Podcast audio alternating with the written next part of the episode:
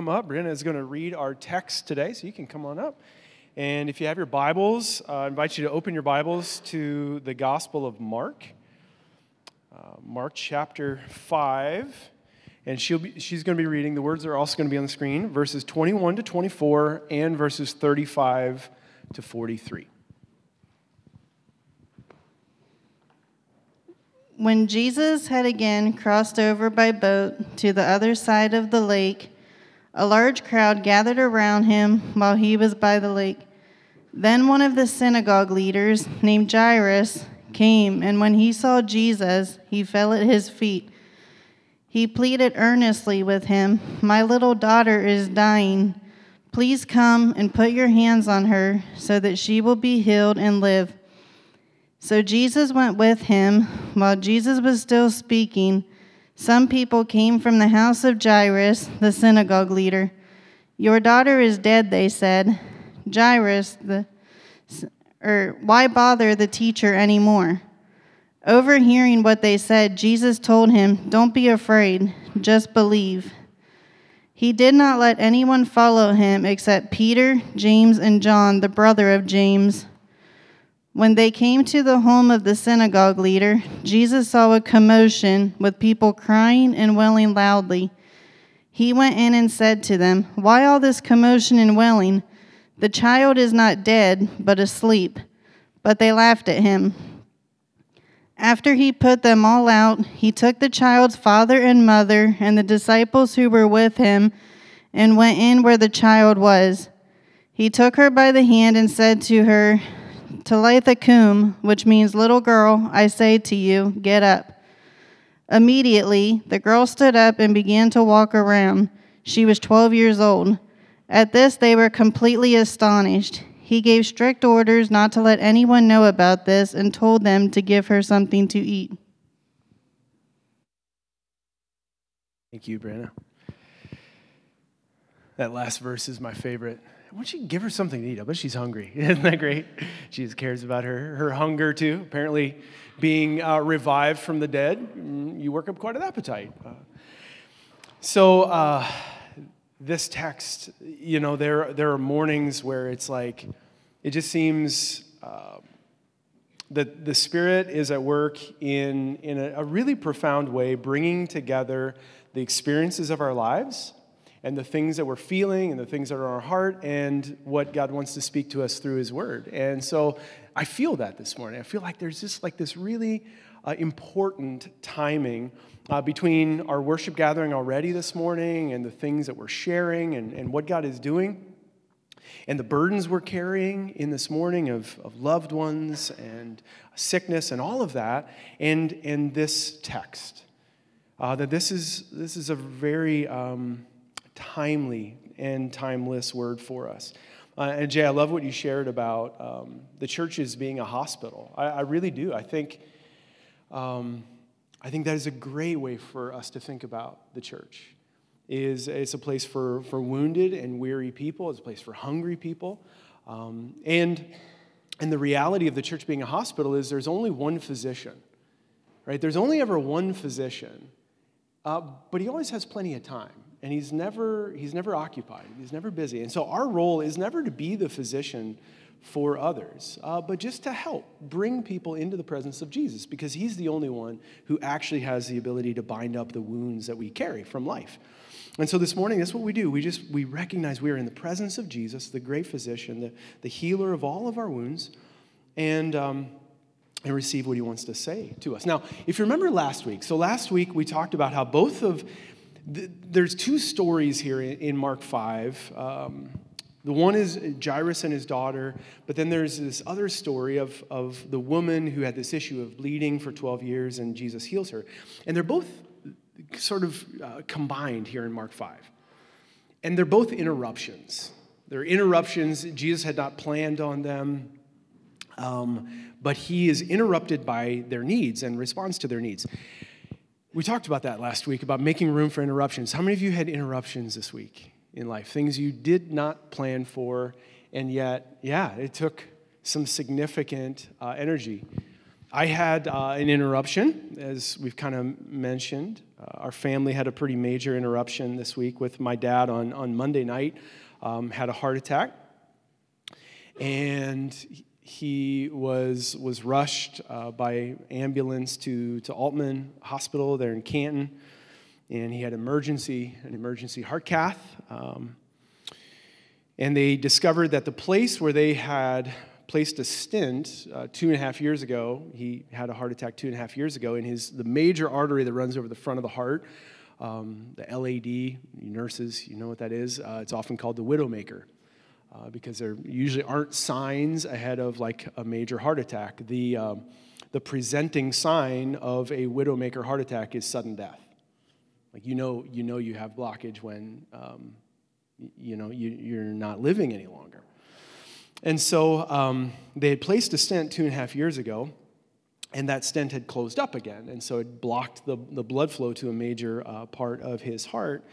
And so we're super thankful. Um, yeah, they were able to, to rush him uh, in, they were able to open it up, to place a, another stent there. And, and we're just like, we're super grateful. Um, you have, uh, I guess, yeah, we kind of looked at some statistics of how many people survive one, like, heart attack like this in this artery, and it's 12%. If you have, if you have a heart attack at home, it's 12% is chance you survive.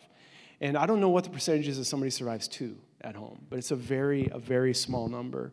And so we are incredibly, uh, incredibly thankful um, uh, for, for my dad's life today. I got to call him this morning on the, on the way, um, you know, to worship with you all and just, you know, talk to him and tell him I'm, I love him and I'm glad he's alive and yeah, and just, just process that. Um, he has some significant heart damage. When you have blood that, that is shut off to a major part of your heart for uh, as long as he did, there, there was damage there. Um, and so um, we, we don't know if that's temporary or if that's permanent. Um, we don't know what that will mean. Um, but we, we are incredibly grateful. Uh, we've sensed God's presence, just his peace and presence uh, throughout. Uh, doesn't mean I was always at peace or all of us were, but, but Jesus was always there. Thank you for your prayers for us. Uh, my dad loves Jesus. You know, he, he loves Jesus, he walks with him. Um, and he's trusted Jesus with the details of all of his life. I mean, he just lives in trust. If you know my dad, you know that. Um, and he's trusted Jesus with his eternal destiny. And so um, I'm super grateful for that. But one of the things I was reminded of is like, it's when our life gets squeezed, like that's what's really inside of us comes out. Like I, I can trust Jesus and I can say that I trust Jesus and I you know, put my faith in him and I sing songs about it, but it's when the circumstances of life sort of squeeze me that what's actually inside of me sort of comes out of like what's the extent of my like do i really trust jesus completely? And I, I don't remember if i've told this story yet here. If, if i have it's a good story so i'll tell it to you again. It's a true story. It's a story of john wesley. Do you guys know who john wesley is um, maybe not like know him personally, but uh, John Wesley was uh, the founder of uh, the Wesleyan movement, uh, which became the, the Methodist Church. So um, you probably heard of that before. John Wesley, he was a follower of Jesus. And he and his brother Charles, uh, they felt this calling from God to, uh, to be missionaries. And so they were in England, and they actually came to North America, here to the U.S., to be missionaries. And on the way, they were crossing the Atlantic Ocean, and the ship that they were on um, went through this massive storm. And uh, waves crashing over the deck of the ship and like swamping the ship, and, and they thought they were going to die. And so they're uh, there with uh, you know, their fellow passengers and they're ministering to people, they're praying um, with, with folks. And and there's this one group of Christians, uh, Moravians, like German Anabaptists, and they're singing, like singing these songs of praise in the middle of the storm. And um, John Wesley recounts that there was this massive wave that, you know, it, it, it, uh, the, the ship rocks and, and water comes over the edge, and everybody screams except these Moravian Anabaptists who never stop singing. Like they never missed a note. They just kept singing right in the middle of this storm. And um, so eventually the storm subsides. And John Wesley is so just like, he's a, overcome and attracted by what he saw in these Moravian Anabaptists that he goes and talks to them.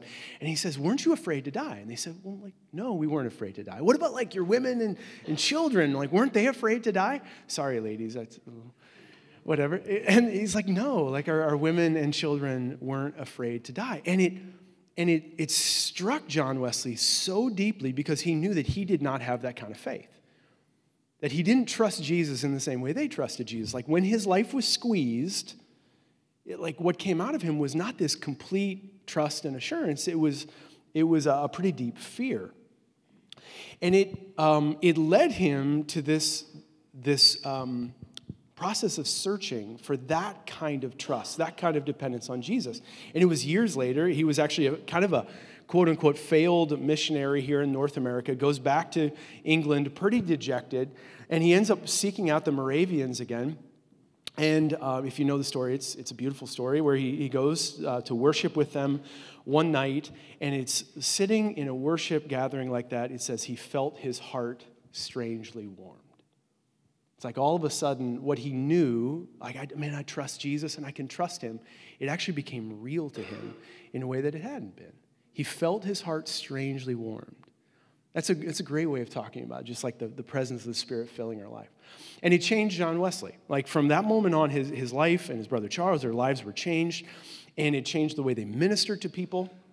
And the evidence of that was um, those that they, they ministered to, it were just like they were set free from the fear of death.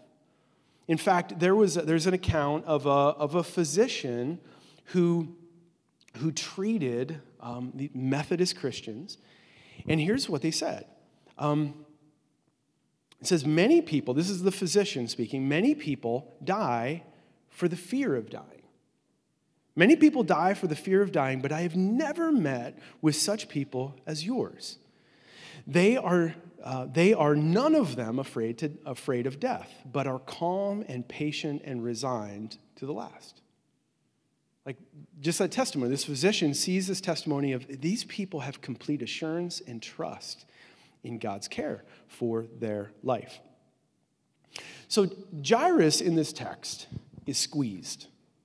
He is squeezed by this interruption of extreme sickness of his child, of his precious 12 year old daughter. And and in fact, uh, if, you, if you read the text in the original language, he says, like, my little daughter is dying. And it's like, my, my precious little daughter is dying, this 12 year old girl. Um, I, have, I have three children, you know, they're 14, 13, and 10.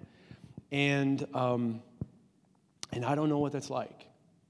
I don't know what it's like to have a, a child who, who you love so much just slip sort of through your hands, your grasp as a parent, um, where you would do anything, anything for your child, and you would do anything to, to trade places with your child or to bring them back to life, and to not be able uh, to do that.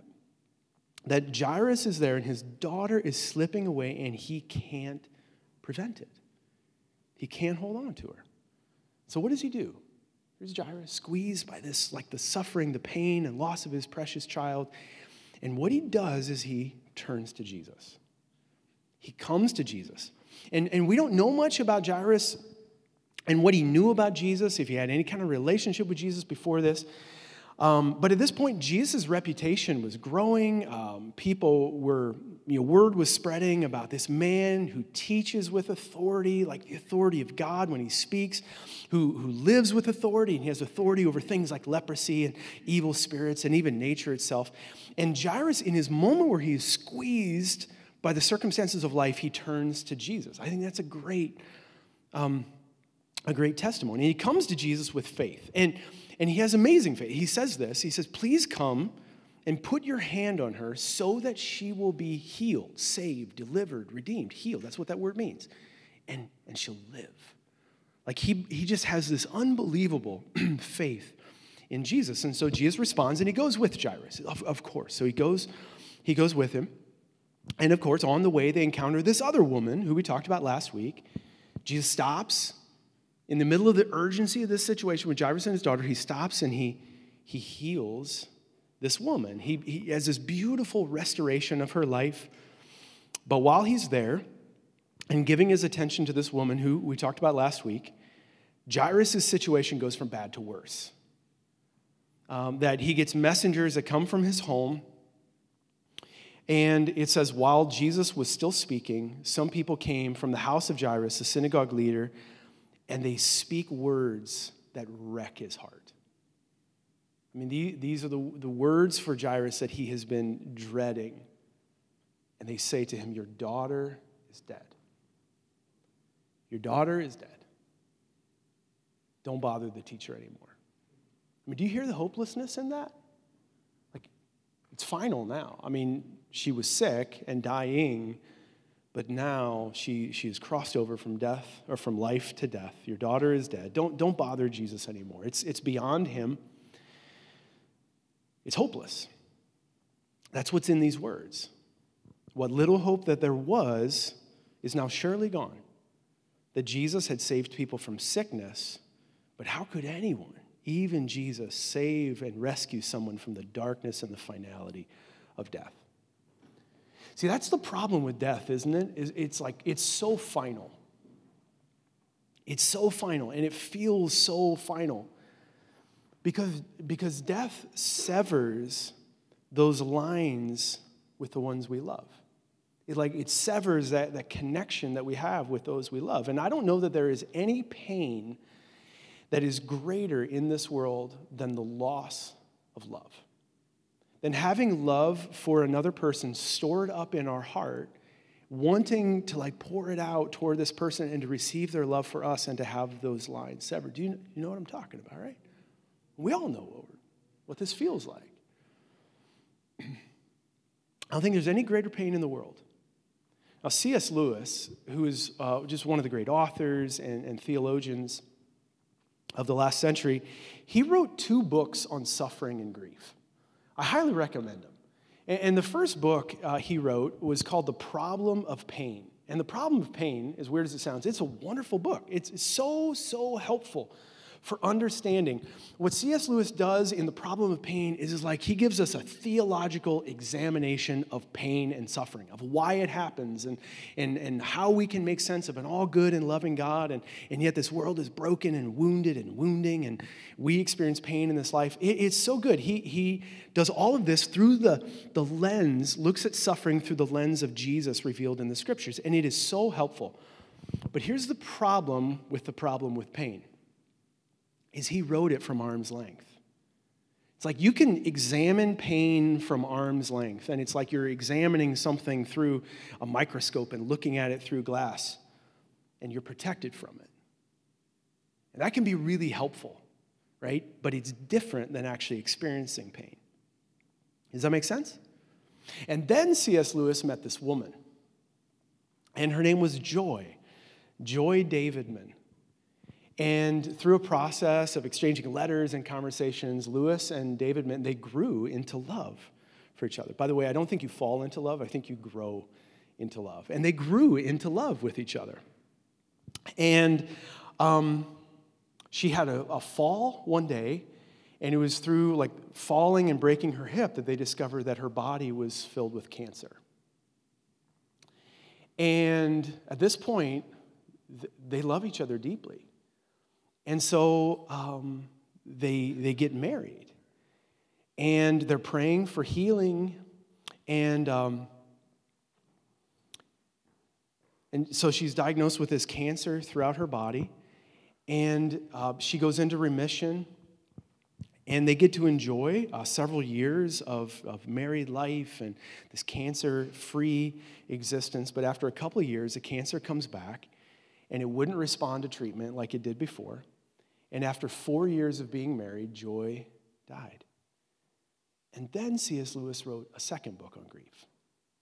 And his second book is called A Grief Observed. And this book is gritty.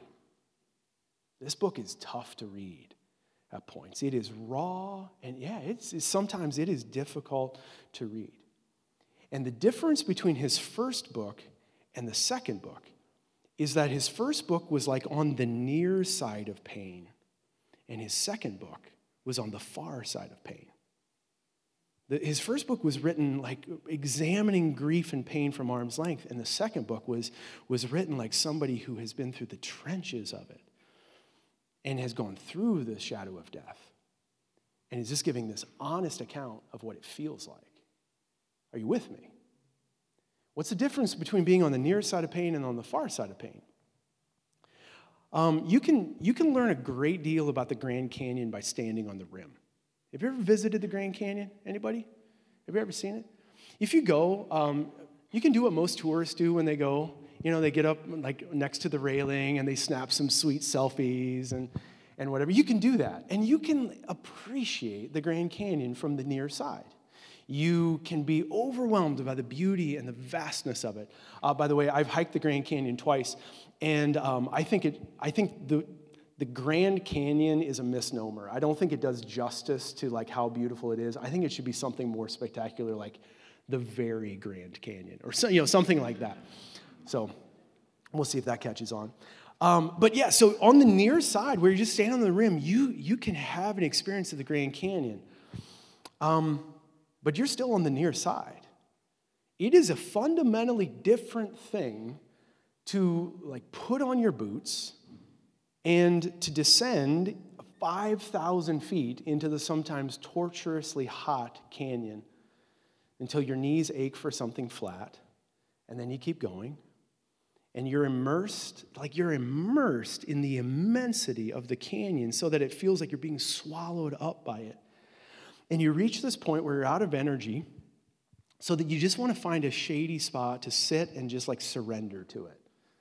And then you keep going and you keep walking until you've covered the 20 or so miles and you come out on the other side, on the far side.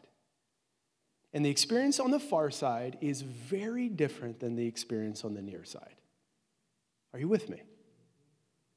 See, on the near side of pain, let's say, easy answers are just fine. But on the far side, easy answers don't cut it the pat, like simplistic answers, the, the things that we say to somebody else when, when they're hurting, that just like, they made sense on the near side, they don't do justice on the far side. Because it has to be real. Like it has to be honest. And all those easy answers, they get cut off as excess weight that you drop behind when you were, when you were hiking through the canyon.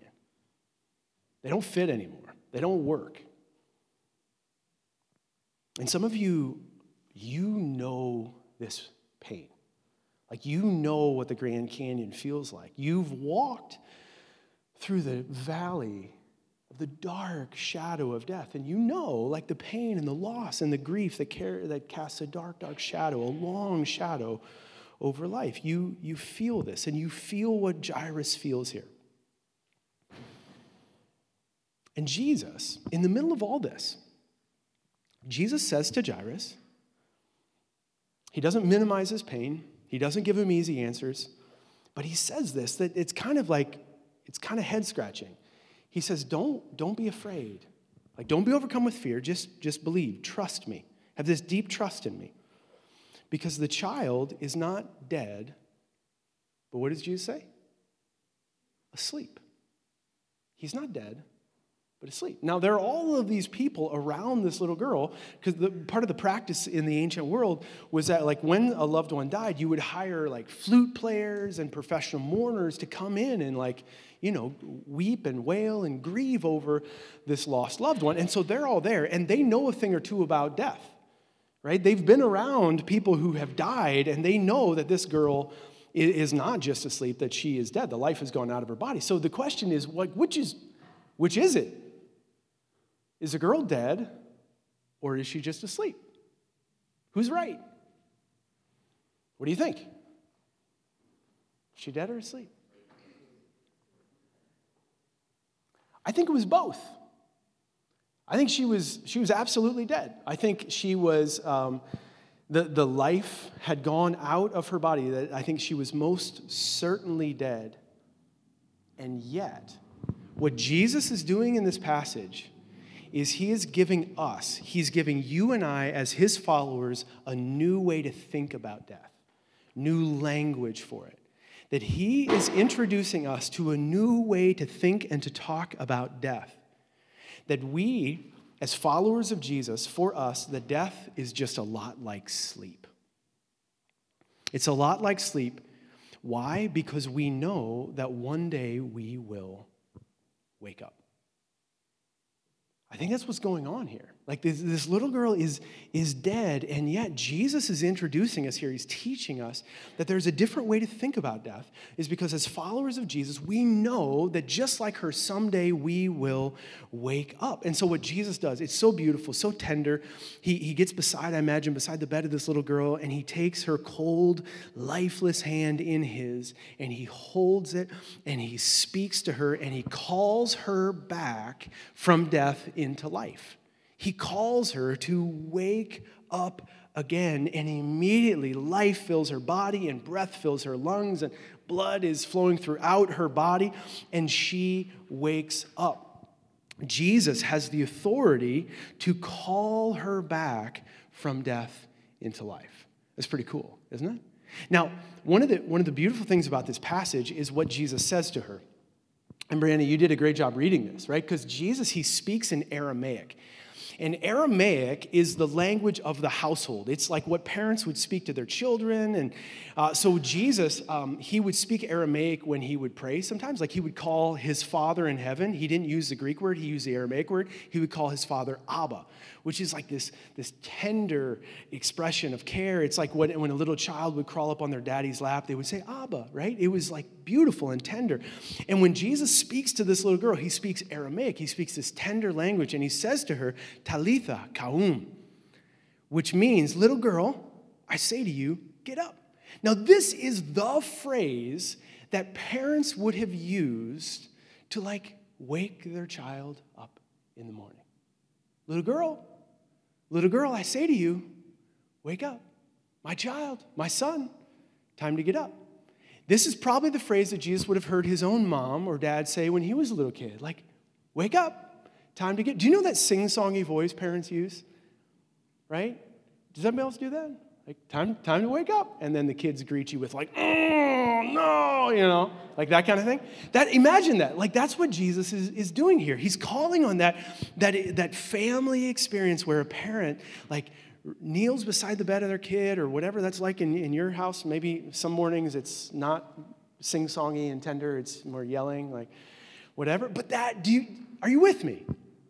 Like, feel that, that like sing songy, tender, like it's time, it's time to wake up.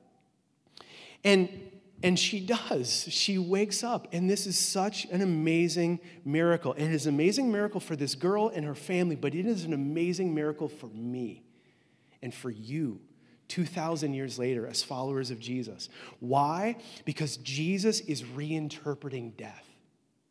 He's, he's, he's changing the whole picture of death because he has authority over death. And, and death has no more hold on any of us as followers of Jesus than a long night's sleep. Do you believe that?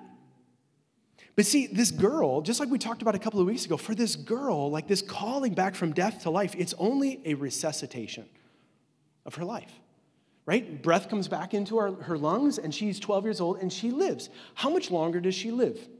We have no idea. But her life was extended, and that is a wonderful gift. She, she maybe got to grow up and got to have you know, children of her own, or whatever the case may be. But then eventually, sometime down the road, she slept in death again right? This, this miracle was just temporary.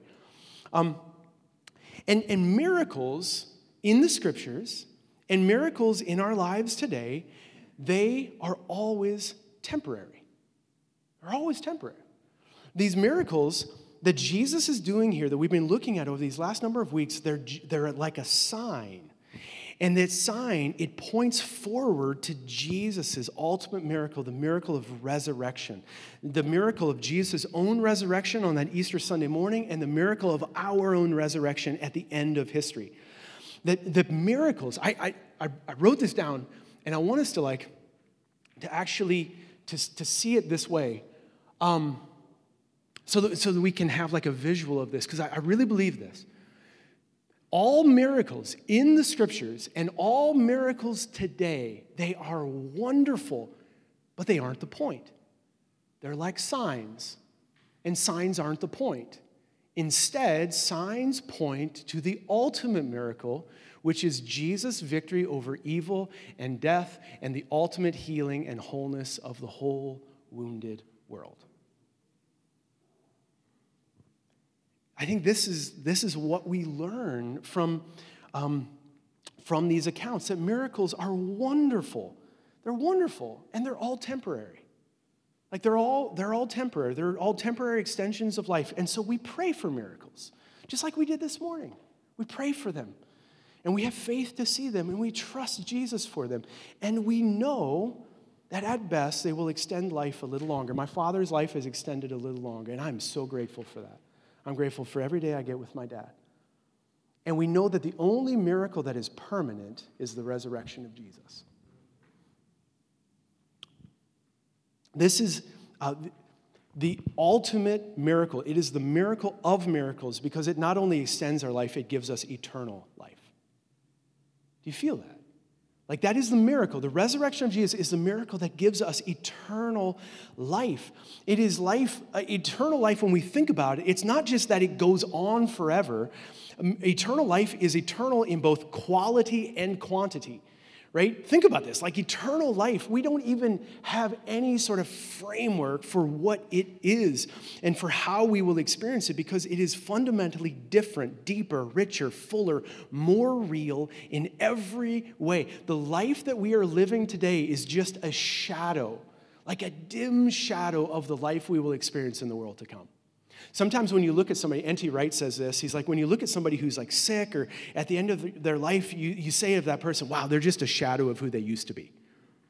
But what if we looked at it as like a person who is the most healthy, the most fully alive, um, the most like vibrant person in the world today? We look at them and we say, wow, they're just a shadow of what they will be someday. Man, I love that. Like eternal life, it's not just like this life that goes on forever. It is fundamentally eternal and full and rich in, in quality of life. And then quantity. It's endless, it's limitless. God grants us this ultimate gift of life with Him, immersed in His light, in the light of His healing love forever. And He's offering us, in this text, He is offering us a sign that is pointing to a new reality of the day when there will be no more death, or mourning, or crying, or pain, for it will all be healed in Jesus' love. And the early church, they adopted this view. If you read the rest of the New Testament, this is how they talk about death. Just a couple of examples here. Acts 7, verse 60. Talking about Stephen, he says, He fell on his knees and he cried out, Lord, don't hold this sin against them. He's being martyred. It says, And when he had said this, he, was the text say?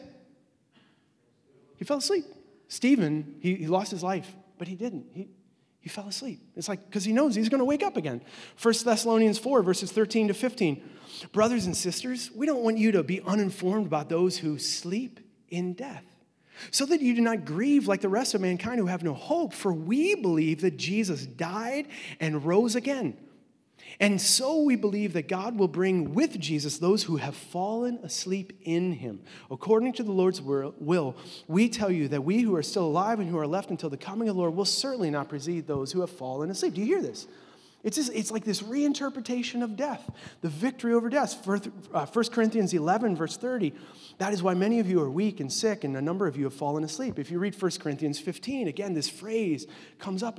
The first Christians believed this that death for the Christian is just a temporary interruption in a life that will go on forever. I mean, that's so powerful to, to like receive that deeply. Death is just a temporary interruption in our lives that will go on forever. And here's the thing like, I, this does not minimize the pain of loss, and Jesus doesn't minimize the pain of loss. And, and we know that it is incredibly painful when healing does not come in the way that we hope, when, when healing doesn't extend life a little longer. And, and when we experience that, and when we pray for miracles, when we pray for healings, I mean, just a couple of things to keep in mind. Understand that faith is not a formula. It's not like, hey, if you pray in the right way, if you have the right kind of faith, if you, if you have the right people in the right setting and the right situation, and all of that, well, you'll get the thing you ask for. Jesus isn't a pop machine or, you know, like some cosmic vending machine where, hey, you put the right change in, you press the right number, you get the thing you want. That's just not how it works. And I'll be honest, I don't know how it works. I don't understand. But faith isn't a formula. And trust the heart of God. Like we trust the heart of God that is, the heart of the Father is fully revealed in Jesus. And so you can trust Him. And so we know that every miracle except one is temporary. And we know that Jesus has taken away the fear of death. And we can experience, just like John Wesley did, in that, in that transformation that he experienced, that, that we can live beyond and free of the fear of death. So when we experience loss, when someone we love falls asleep in the Lord, a couple things. One, it is good and right to grieve. That this, like Jesus never asked us not to grieve. One of the most comforting verses in the whole Bible for me is the shortest verse in the Bible. You know what the shortest verse in the Bible is?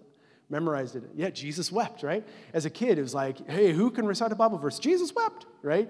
Two words. And, and it wasn't until I was like in my 30s that I realized we were walking through uh, a season with um, dear, dear friends of ours who lost two stillborn children within 12 months. It's just like the most intensely painful circumstances I can, I can imagine. And we're walking with them, and I'm reading in the Gospel of John, and I read those words, Jesus wept. And I, I just received it as this amazing gift that, like, Jesus did not deny pain of loss. And Jesus is standing at the, when he speaks those words, he's standing at the tomb of Lazarus, his, his dear friend who has just died. And Jesus knows, he knows he's going to re- resuscitate Lazarus back from the dead. And Jesus says something. He's like, I'm the resurrection and life. Put your faith in me. And, but he still weeps. He still weeps. When you lose somebody you love, weep. Like Jesus, he, he says, Blessed are those who mourn, for they will be comforted. And sometimes Christians, we, we read, um, you know, we read that, that uh, admonition to don't grieve like those who have no hope. And do you know what we hear in that is don't grieve. And that's not the answer. To not grieve like those who have no hope, the answer is not don't grieve. The answer is grieve, but with hope. Do you feel that? To, to grieve with hope. How do we do that? Well, here's how I've been doing that. Is I imagine in the light of Jesus and on the authority of Scripture, like I like to imagine. I like to imagine that someday, hopefully many years from now, when I am at the end of my life and I take my last breath and I fall asleep, that the first thing I hear and feel is Jesus taking my hand and speaking my name and saying, My child, it's time to wake up. Those we've, we've lost in the Lord, like, that's what I imagine. That's what I imagine when we, when we fall asleep, when we slip from this world to the world to come, that our first experience is we, we feel the hand of life, the hand of perfect love. And we hear his voice call our name and just say, Wake up, wake up. You're with me now. So maybe um, I, I, really think this can be helpful for us to grieve with hope. Like maybe you've lost loved ones, or maybe, um, yeah, maybe you feel that right now. Like there is someone who is like slipping through your grasp, or maybe there's somebody who you've lost and you just felt like, I can't grieve this because if I grieve it, I don't have faith. Um, and that's just not what Jesus asks of us. Jesus asks us to, to grieve, but with hope. And so maybe just like to visualize this, to, to visualize this, this loved one. This loved one just feeling the hand of Jesus, hearing his voice, inviting them to wake up and to be with him forever.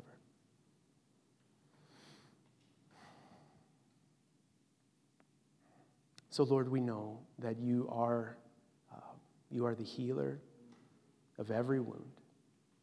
We know, Jesus, that your, your miracles, they are so beautiful and they are so wonderful. And we read the scriptures and we, we read these stories and, and it inspires us to trust you, and we hear about how you're moving in our lives and the miracles we experience. And we trust you, Jesus. We love you. We trust your heart that you are good and gracious and kind and, and you're better than we ever could have imagined. And so teach us to trust you more, to trust you like so deeply. Jesus, if there's any place in us where we're just, we're living in fear and when we're, um, as, as like we're squeezed by the circumstances of life, that it's an invitation to trust you, to trust your heart. Call us with your gentleness to that. And, and Jesus, we, um, we ask that you would, would set us free from fear, including the fear of death that we would like walk in the light and the power of your resurrection. That Jesus, we, we thank you so much that you reinterpreted death, that you won the victory over death when you walked out of the tomb on that Easter Sunday morning. And you promised that, Jesus, you're the first fruits of resurrection, that just like you were raised from the dead, we too will be raised, and this whole world will be healed from its sin and sickness and the wounds God, we, we are so grateful for that promise. And so fill us with, with hope and love and life. And that as we grieve and as we mourn and as we like go through that dark valley of the shadow of death of loved ones in our life, would you help us to do it with your presence? Would you help us to do it with hope and trust and confidence in you? Lord Jesus, thank you for the promise, the promise that you speak to just that you will wake us up someday in your presence. And the light of your love will shine on our face, and we will be with you forever. Lord Jesus, we trust you, and we, we just um, we surrender our lives to you again today in this moment.